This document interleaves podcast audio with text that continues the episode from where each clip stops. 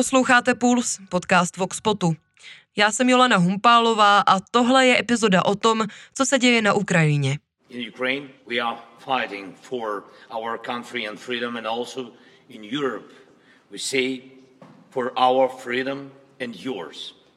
And this motto resonates not only in our country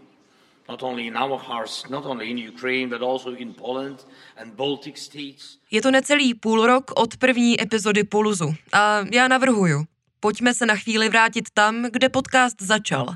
Na Ukrajinu, do země, kterou už skoro dva roky drtí ruská agrese a která bojuje o to, aby podpora západu i nadále pokračovala. Právě tam znovu vyrazil šéf-redaktor Voxpotu Vojta Boháč a já jsem ráda, že jsme se mohli spojit na lince Praha-Charkov a přinést vám co nejčerstvější zprávy a svědectví. Tentokrát se totiž Vojta méně soustředí na to, co se děje na frontě a více se zaměřuje na nálady, které v zemi v současnosti panují. Chtějí lidé na Ukrajině ještě bojovat? Koho mohou soudy označit za kolaboranta? A jak vlastně funguje verbování? Poslouchejte. Po plus minus půl roce vítám v pulzu šéf-redaktora Voxpotu Vojtěcha Boháče. Vojto, zdravím tě na Ukrajinu. Ahoj, Jolano. Ty jsi na Ukrajinu vyrazil na takový reportážní road trip. Mohl bys nám říct, kde zrovna jsi? Teď jsem zrovna dojel do Charkova dneska. Uh, s tím, že jsem začínal vlastně úplně od uh, samého východu, auto jsem půjčil v Užhorodu na slovenské hranici, projel jsem to přes Ivano-Frankovsk, Kiev, až sem, zatím mám ujetých nějakých 1500 kilometrů, možná o něco víc. A kdybyste teda měl před po mapě, kde všude, ty jsi řekl uh, ty různé oblasti, ale kde všude a, a třeba pár měst, ale kde všude jsi byl? Voláme si v úterý, tak je to nějakých pět dní po příjezdu tak eh, co všechno si viděl, kde všude jsi byl? Tak eh, kde jsem se bavil s lidma aspoň trošku, tak eh, to byl Užhorod, pak Ivano-Frankovsk, pak městečko kousek na jich od Ivano-Frankovsku, kterýho si teď nespomenu jméno, tak tam jsem se bavil s přesídlencama, s, li, s lidma, kteří tam utekli právě z, z rozbombardovaného Bachmutu, z Donbasu, z záporožské oblasti a z těch míst, kde se vedou boje. A pak jsem byl v centru pomoci vlastně vojákům, kteří se vrátili z fronty na jako rehabilitaci a psychologickou pomoc. Dál jsem pokračoval na Kiev, po cestě jsem se snažil co nejvíc brát stopaře, ať můžu s úplně náhodnýma lidma pokecat o tom, jak vlastně tohle všechno vnímají. Strávil jsem dva a půl dne v Kijevě s různýma kamarádama u nějakých rozhovorů a tak. A dneska ráno jsem se vydal na Charkov, Tady jsem zatím měl schůzku v jednom eh, centru pomoci dětem a, eh, a invalidům, takže eh, a teď vlastně chci jet na ruskou hranici, přesně nevím, jak to tam právě funguje, takže bych rád zjistil, jaké to je v současné době žít v nějaké vesnici těsně vedle ruské hranice, tam, kde se nevedou boje a pak přes Donbass to vezmu asi na záporoží.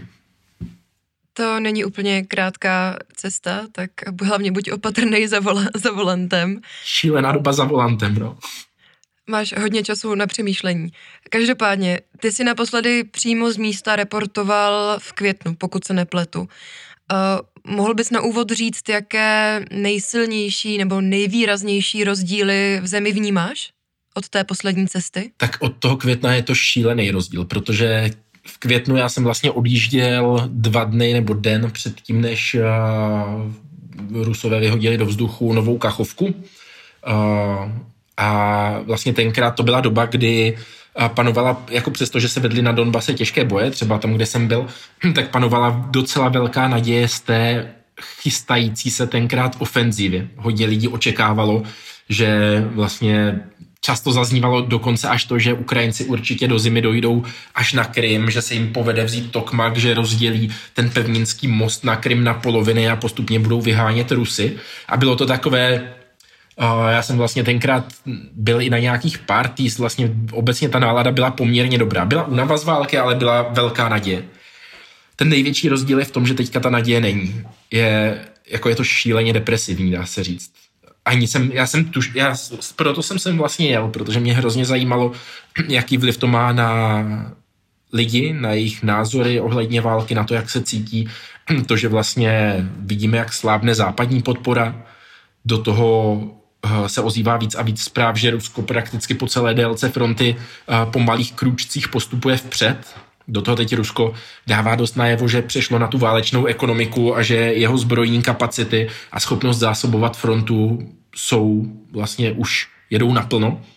A hrozně mě zajímalo vlastně, jaký to, jak na to lidi tady reagují, protože to už jsou věci, které se nedají jenom tak přehlídnout a říct, ale ne, my vyhráváme. No a odráží se to tu v těch náladách lidí. Je to hrozně silně cítit. A většina lidí, se kterými jsem se bavil, prakticky všichni bych řekl, tak nikdo si to nemaluje nějak na růžovo. Většina lidí ví, že, že to není dobrá situace říkají jako hrozně často, a to se mě dřív nestávalo, tak doopravdy hodně často se setkávám s názorem, že není prostor na přemýšlení o tom, že by se teď podařili Ukrajině nějaké územní zisky na Rusku, že teď se přechází do defenzívy a úspěch bude, když, když Rusko nevezme Ukrajině nějaká další větší území. No a do toho, když jsem se bavil s lidmi, jako jaká je z toho cesta ven, tak vlastně většina lidí na to nemá odpověď pořádně. Všichni ví, že jsou z té války šíleně unavení, že by chtěli, ať ta válka co nejrychleji skončí, zároveň, že se nerýsuje v současné době moc perspektiva toho, že by skončila tím, že Ukrajina době vlastně okupovaná území, zvlášť včetně Krymu a toho Donbasu, který byl okupovaný už před rokem 2014. A když říkám se ptám, jestli je teda prostor na nějaké vyjednávání o míru, tak ani tam ale jako nevidí žádnou šanci, protože na to prakticky všichni vám od, uh, mi odpovídají, že vlastně vyjednávání o míru vlastně nemá smysl, protože Rusko nechce mír, Rusko chce Ukrajinu. O mírovém jednání si ještě popovídáme, eh, to mě, to mě hodně zajímá. Já jsem se ale chtěla zeptat na takovou vlastně dost nepříjemnou, nepopulární věc, nepopulární otázku ti položím. Dá se teď říct, že Ukrajina prohrává? Tak na to já se necítím odpovídat vůbec. Uh, prohrává, no. Jakože Ukrajina od loňského, od loňské zimy, vlastně od února 2022 přišla o poměrně velké území a nedaří se jí ho získat zpět. To je vlastně nějaká realita na místě, něco, co tady hodně lidí vnímá a určitě jako Ukrajina není teď v situaci, kdy uh, by tu většin, velká část lidí viděla naději, že se to brzo povede. Asi takhle by to bylo. Děkuju. Eh, ty jsi zmiňoval, že západní podpora slábne. Eh, prostředky letěl ukrajinský prezident Volodymyr Zelensky začátkem týdne, teď zrovna tam je vyjednat do Spojených států. Mohl bys připomenout, jak moc je na nich Ukrajina závislá? Ukrajina je na nich hodně závislá. Vlastně, když jsem se o tom bavil uh, v tom květnu, když jsem tu byl, tak jsem měl zkusku s uh, poslancem uh, Verchovné rady ukrajinské, zdejšího parlamentu, a ptal jsem se ho, který je právě ve finančním výboru. A ptal jsem se ho, jako jak to vlastně vnímat, tady tu závislost. A on říkal, hele, každá druhá hřivna, která se tu utratí, tak plyne z té západní pomoci. Kdyby ta západní finanční pomoc skončila, tak my nemáme z čeho platit armádu, která je třeba teďka hodně drahá. Je to něco, co si tady lidi poměrně dost uvědomují, že se nepodařilo nějakým způsobem nakopnout obchod, nějaký export do zahraničí, že ty útraty ty tady hlavně za tu válku jsou mnohem větší, než jaké jsou příjmy státního rozpočtu v současné době. Ukrajina musí nějakým způsobem opravovat to, co tady Rusko ničí. Do toho vlastně platí sta tisíce vojáků. Takže jsem nad tím hodně přemýšlel, mám naplánovaný i rozhovor na ukrajinském ministerstvu financí, ať mě to přiblíží nějak ještě víc, ale tak jak já to teďka chápu, tak je to, že vlastně bez západní pomoci se ta válka nedá vést.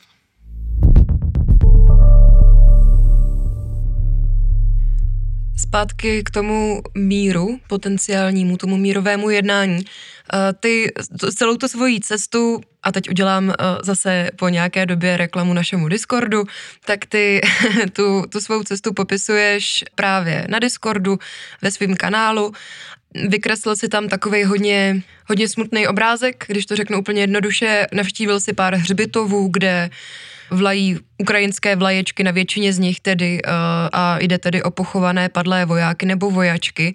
Taky si právě tak nějak v těch stejných zprávách zmiňoval možnost mírového jednání, jakože to je jedno z těch potenciálních řešení a mě by právě zajímalo, mohl bys ještě, ty jsi to trošku naťuknul, ale mohl bys rozvést, jak na to teda lidi na Ukrajině nahlížejí a jak na to reagují hlavně? Takhle, já jsem nezmiňoval úplně, že by mírové jednání byla jedna z potencialit. To tady vlastně skoro nikdo neříká, nebo zatím jsem nikoho neslyšel, kdo by to říkal a je to z jednoho prostého důvodu. Vlastně já jsem i slyšel názory, že by bylo nejlepší tu válku ukončit tím, že by si Rusko nechalo to, co má dobité a Ukrajina to, co má dobité ona, nebo to, co, to, co zvládla udržet ona.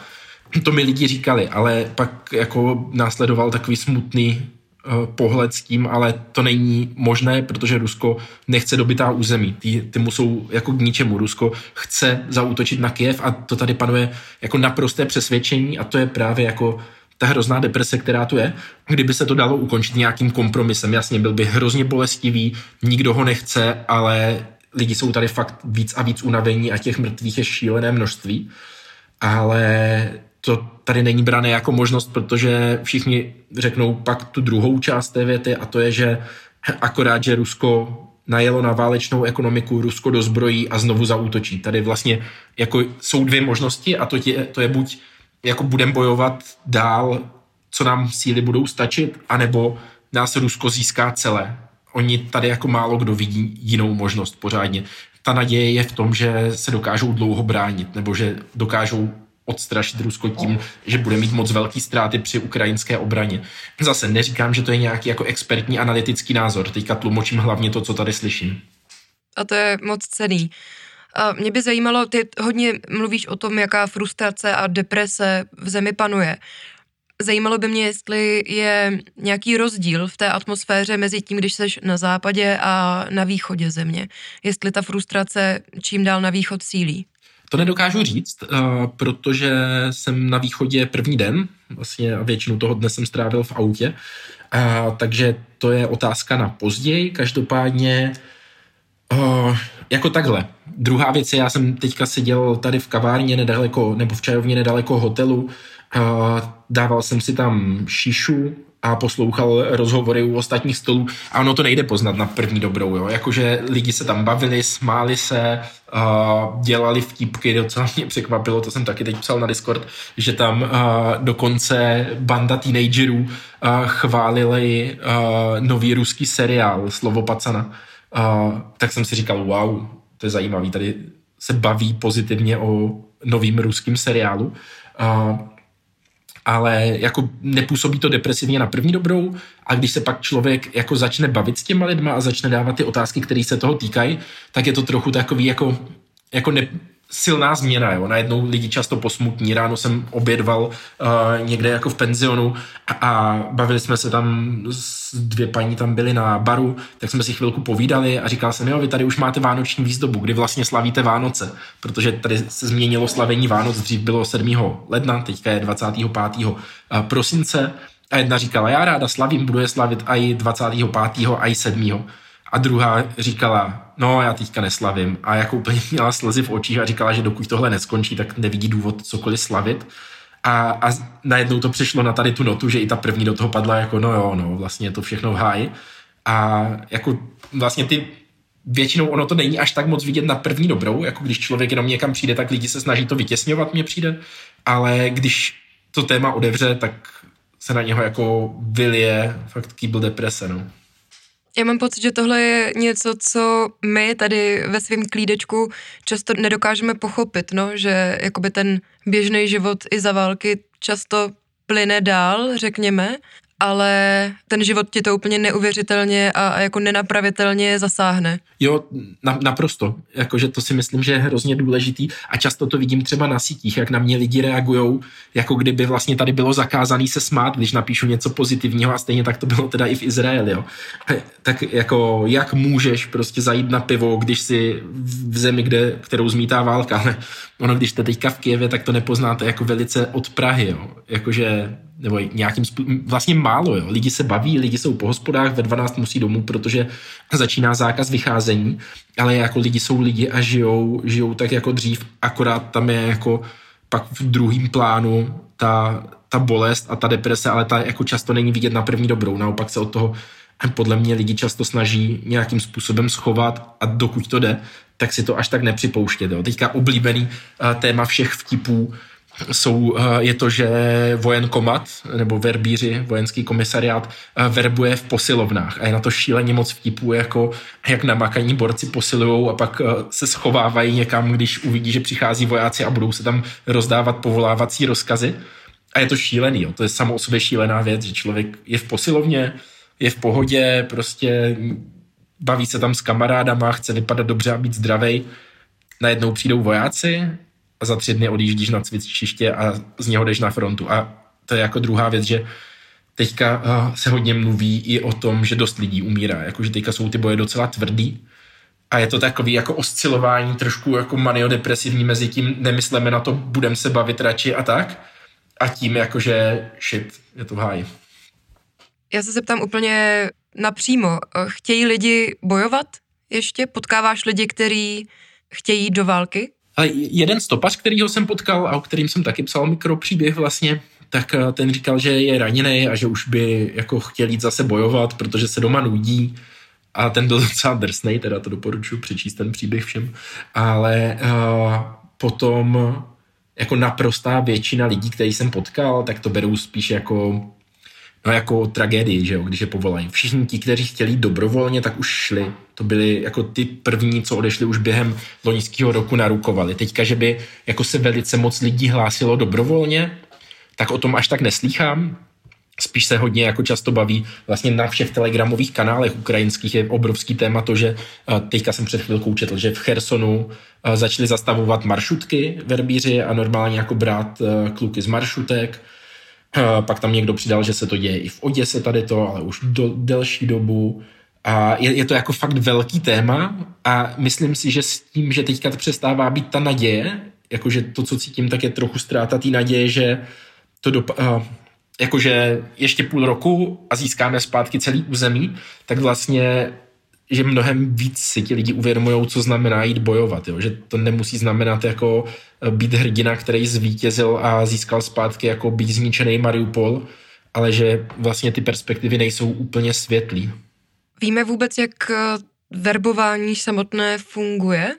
Tohle to jsou takové střípky, tak jestli znáš ten systém. Jo, no tak, uh, tak jak ho znám, jako nepsal jsem o tom nic jako do hloubky, jenom se tak jako bavím mezi lidma.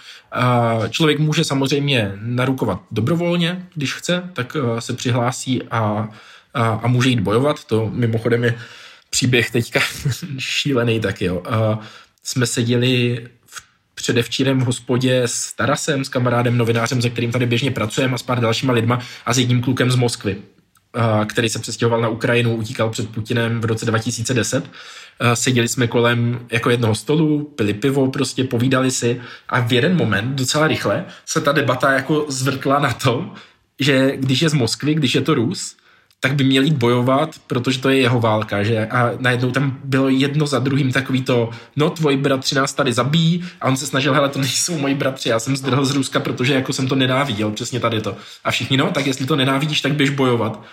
A on na to reagoval jako, no, já dělám jinou práci, prostě taky nechci úplně bojovat. No, ne, měl bys jít bojovat, tvoji lidi prostě nás tady zabíjí a on říkal, to nejsou moji lidi. Tak no, tak jestli nejsou, tak to ukáž. A byl tam jako šílený tlak a přidali se k tomu i barmanky, a, a jako začali se vysmívat tomu, že nejde a bylo to jako na mě, jakože chápu, tak to barmanka právě říkala jedna, hele, bojuje můj otec, bojuje můj brácha, Taras, se kterým jsme seděli, tak vlastně jeho přítelkyni zabili bratra tři dny zpátky, vlastně Alině, se kterou taky pracujeme. Takže jako já to úplně chápu z jejich strany, tady to jako nasrání na všechno ruský, kdy to dávají vyžerat každému, ale z té druhé strany jsem si říkal, tyjo, ten k tomu přišel jak slepej k houslím, že prostě je v Kijevě, protože nechce žít v Rusku, nějak dělá tady prostě biznis, pomáhá tím třeba i uh, ukrajinské ekonomice a ten tlak byl jako šílený a já jsem nevěděl, jak se u toho cítit. Jakože absolut, já bych asi nedokázal sám komukoli říkat, že ty bys měl jít na frontu a umírat tam a oni se tomu smáli tady tím způsobem, jakože až umřeš, tak ukážeš, jakože to bylo uh, no, jakože uh, že seš teda proti, uh, proti Putinovi. No a jakože jsou tady takový, jakože nechtěl bych teďka být Rus na Ukrajině a to ne kvůli nějaký rusofobii, jo. Tady se jako mluví rusky běžně, vlastně je to docela v pohodě, ale tady to bylo silný. Uh, no, ale abych se vrátil k tvojí otázce. Uh, no a jinak uh, jsou nějaké jako věkové kohorty, ze kterých se bere. Teďka nedávno jako vyšly ty informace, že průměrný věk uh, lidí, který odvádí do armády je 43 let. Uh, je to údajně uh, kvůli tomu, že vlastně se teďka blbě trénují mladí kluci, protože nebo mladí lidi, a protože vlastně místa, kde je větší nahromadění vojáků, tak ty Rusko často bombarduje, takže se částečně využívá to, že starší muži mají už zkušenost armády z dřívějška a taky je mezi mladýma hodně vysokoškoláků a e, ti vysokoškoláci nejsou jako často posílaní na frontu z trochu pochopitelného důvodu, že do nich stát léta investoval a, a, a jako potřebuje třeba taky někde jinde. A, takže ti, vlastně, co už za sebou mají vojnu, tak jdou na nějaké kratší cvičení a pak se, a pak se pokračuje na frontu. No jinak to verbování probíhá tak, jakože doopravdy, co já jsem zatím slyšel, takže třeba na autobusácích bere, berou vojáci, verbujou, když zastaví autobus, tak stojí u dveří a berou jako všechny kluky, kteří vystupují a dávají jim povolávací rozkaz. Děje se to v těch, teďka hodně v těch fitkách. Dřív jsem slyšel, že se to dělo třeba jako v obchodních centrech, že prostě člověk jde nakupovat, najednou před dveřma obchodu stojí vojáci a dají mu povolávací rozkaz. Má asi tři až pět dní, myslím, co vím, co jsem se ptal, na to, aby se zbalil, rozloučil a nastoupil na místo na ten vojenský komisariát a odjel na cvičení a následně na frontu. Když nenastoupí, a to je jako další věc, co se tu prý často děje, že se schovávají, a to už jsem zažil i sám, jakože jsem byl v hotelu, kde bylo hodně Ukrajinců, tak jsem se jich ptal, co tam dělají a oni jako poměrně napřímo mi řekli, že eh, dostali povolávací rozkaz a schovávají se. To mě právě hrozně zajímá, jestli, no co se děje, když před uh, tím povoláním utečeš nebo utíkáš, tak jestli si tě najdou a, a co se děje potom? No, snaží se tě najít a když tě najdou, tak uh, tě zbalí hned to mi říkali různí lidi, se kterými, protože mě to docela zajímá ten systém, tak se na to často vyptávám a mělo by to být teda takový, že když tě najdou, tak uh, už se nejdeš ani zbalit, ani rozloučit, ale prostě jedeš rovnou. A asi ti pak můžou jako poslat blízcí nějaký věci na frontu nebo dovést, těžko říct, nebo jako na, uh, na ten komisariát, těžko říct, to, to jsem ještě nedoskoumal, až to doskoumám, tak to napíšu na Discord rozhodně. Uh, a jinak jako tohle je moment, kdy uh, a údajně taky jako někteří lidi se rozhodnou, že už je na čase zaplatit těch 5000 dolarů za převod přes hranice. Uh, ale jako naprostá většina, a to jako zase nechci působit, nechci říkat, ať to působí tak, že jako většina lidí předtím zdrhá. Co vím, tak jako většina lidí prostě normálně nastoupí a berou to jako shit, no, co se dá dělat, ale prostě Ukrajina se musí bránit a musím to dělat a padlo to na mě. Jakože ne, že by tam nadšeně běželi, bojovat, ale jako když už to na ně padne, tak prostě jdou, protože někdo to dělat musí a myslím, že to je ten jako hlavní přístup. No ti, co to nedělají, kdo má třeba víc peněz, je to takový taky třídní perspektiva tady toho, že kdo má víc peněz, tak ten je, uh, to mi říkal jeden, jeden borec právě uh, po cestě na stopu, že jsou lidi, co zdrhnou do nějakého horského rezortu a že teďka některé horské rezorty jsou plní lidí, co se schovávají, ale zase jako plný lidí znamená jako tisíce, jo. Naverbovaných jsou stovky tisíc, takže jako to neznamená, že Ukrajinci zdrhají před svojí povinností a když se nechtějí bránit ani oni, tak bychom je neměli bránit my, to jsou prostě jako jednotky procent, takže jako většina lidí prostě jde, akorát uh, jsou i takový, kteří odejdou ze země nebo se někam schovají, protože si to třeba můžou dovolit, zatímco jiní uh, si to finančně dovolit úplně nemůžou. Já bych se ještě chtěla zeptat, uh každá válka, já to teda budu trochu generalizovat, ale každá válka má svoje kolaboranty a vím, že eh, je to i téma, kterýmu se na svojí cestě věnuješ. Řekl bys nám, co je v tuto chvíli na Ukrajině bráno jako kolaborace? No to jsem, o tom jsem dělal rozhovor, který asi brzy vyjde se svým kamarádem Liošou, který právě dělá soudní žurnalistiku a věnuje se už skoro rok tady těmhle soudům s kolaboranty. Jde o vlastně lidi, kteří v místech, eh, ve kterých eh, eh, probíhala aspoň nějakou dobu ruská okupace, takže vlastně je to Kievská oblast, je to Charkovská oblast, Donbass, Záporožská oblast, někde trvala díl, někde kratší dobu, tak vlastně okamžitě po začátku války, myslím, že to bylo 28. února nebo na začátku března eh, loňského roku, tak vznikl zákon, eh, právě který má řešit tady ty jako soudy s kolaboranty, jde o to, vlastně ten zákon měl být psaný nejspíš tak, ať odradí lidi od toho, aby pomáhali jakkoliv Rusům, což je pochopitelný, zákony jsou psaný eh, většinou takhle jako normativně, že ne kvůli tomu, aby se soudilo, ale spíš ať to odradí lidi od toho, aby nějak spolupracovali, aby pomáhali. No a ten zákon je docela široký, je tam asi sedm kategorií jako typů lidí, jako kolaborací, ale ty nejzávažnější, co se soudí, tak jsou, když člověk vlastně funguje na nějaké vedoucí politické nebo ekonomické nebo jako správní pozici, a ona naprostá většina lidí, kteří jako aktivně pomáhali a kteří si jsou vědomí, že by je soudili jako kolaboranty, protože, jako, protože se zachovali nějak jako jasně proti Ukrajině, tak odešli s Rusama na, buď do Ruska nebo na území, které drží uh, Rusové pět dní, šest dní zpátky jsem četla, že uh, právě ukrajinská kontrarozvědka zastřelila nějakého kolaboranta někde u Moskvy nebo kde. Je jasně, to, to oni dělají dost. To dělali hodně v uh, partizání vlastně ještě, nebo jako tajné služby uh, v chersonské oblasti. To bylo vyhlášené, to jsme sledovali během loňského roku docela často. A právě jako oni se snaží ze všech sil uh, pracovat na tom, aby lidi byli jako demotivovaní od toho, jakkoliv Rusům pomáhat a zvláště jako výše postavený kolaboranty, kteří to dělají vědomě, kteří to dělají třeba jako s vědomím uh, snahy o vlastní zisk nebo nějaký zlepšení pozice a tak, tak tam si myslím, že je to dost jako jasný. To jsou prostě kolaboranti, který ho poznáme na první pohled, protože jsme četli jako jeho prohlášení, jeho telegram a tak a často to byli právě takoví ti političtí, kteří reálně pomáhali té okupační moci. To, co je pak zajímavé, tak uh, jsou příběhy těch lidí, kteří vlastně zůstali na těch územích a vůbec si neuvědomili, že by je někdo mohl soudit. Jo. A to jsou třeba uh, jeden příklad, o kterém Ljoša zrovna psal, tak byl elektrikář, který uh, vlastně pod takovýma jako lehčíma hrozbama, ale pořád hrozbama, uh, vzal práci jako pod okupační zprávou, že vedl nějakou energetickou společnost a jako opravoval tam rozvodný sítě. Dělal to částečně proto, že mu řekli, že když nebude dělat tohle, tak žádnou jinou práci nedostane. Částečně mu za to vyhrožovali, eh, částečně ho o to prosili všichni ostatní lidi, protože nebyla elektřina. Tohle bylo konkrétně ve městě Limán a ten byl jako z velké části rozbombardovaný a lidi tam potřebovali nějak žít. Tak on tu práci vzal a eh, když právě odešli, nebo jako byli eh, Rusové vyhnání, tak za ním přišla SBU, Bezpečnostní služba Ukrajiny, a vzala ho, zavřela, dostal za to, eh, myslím, tři nebo pět let a teďka se bude odvolávat, jo. Ale jakože to bylo takové, že si ani neuvědomil, nebo teďka připouští, že asi to bylo teda špatně a že si nějak neuvědomil, že tohle by mohlo být braný jako nějaký pomáhání okupantům. No a pak jsou ještě další příklady a to jsou třeba na Donbase dlouhodobě jako od Sovětského svazu eh, fungovaly eh, taková pozice, něco jako je správce domu, tak tam byl správce ulice. Většinou to dělali starší ženy, dělali to dobrovolně, bez nároku na odměnu, ale jako byla to taková komunikační spojka mezi tou ulicí ve stylu nemáme vyvezený odpad, máme díru v silnici, rozbitý okno a tak a dávali to jako tady ty informace eh, na radnici s tím, ať se s tím něco dělá. No a teď jsou za to souzený často.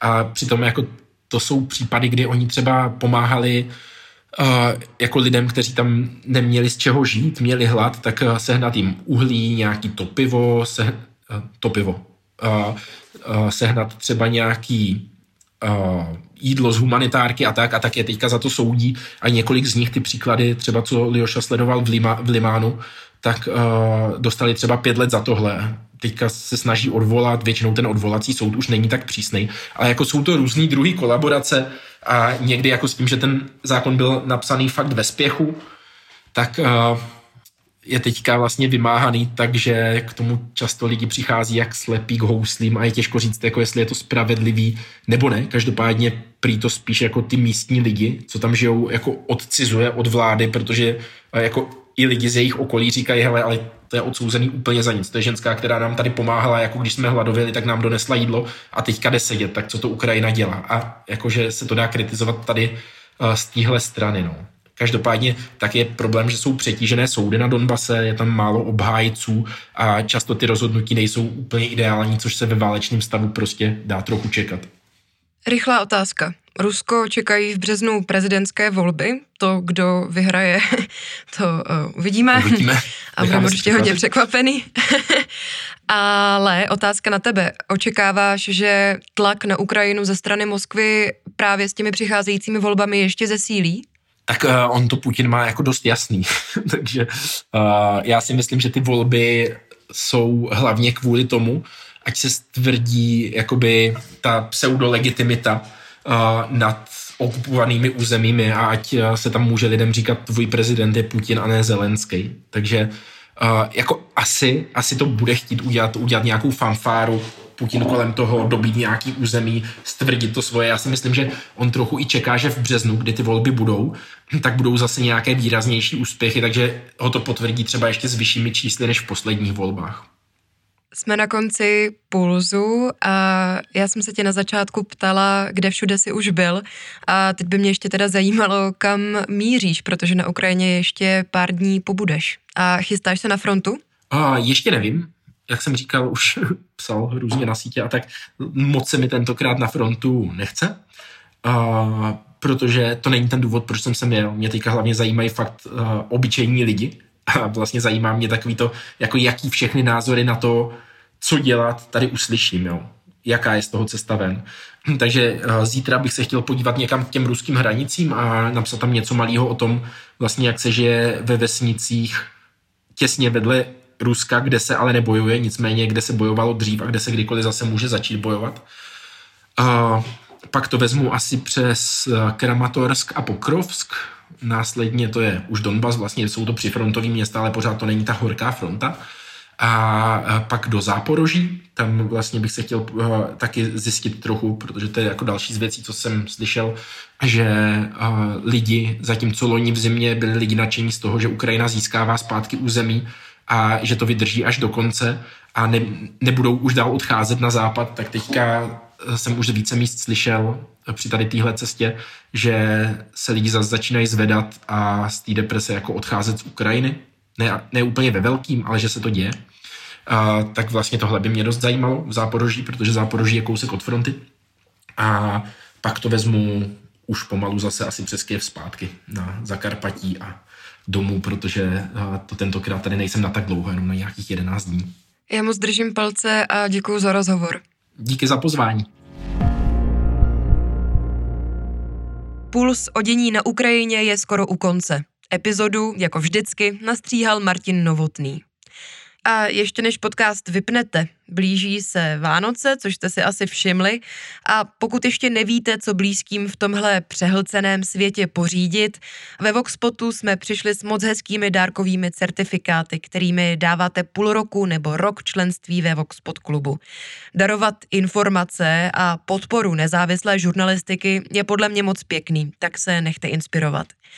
No a pokud byste mi chtěli něco vzkázat, napište mi na Twitter, kde jsem jako Jolana podtržítko H, nebo mi pošlete e-mail na info.voxpot.cz. A já se budu těšit příští týden s novým hostem nebo hostkou a hlavně novým tématem. Mějte se fajn a zase příště naslyšenou.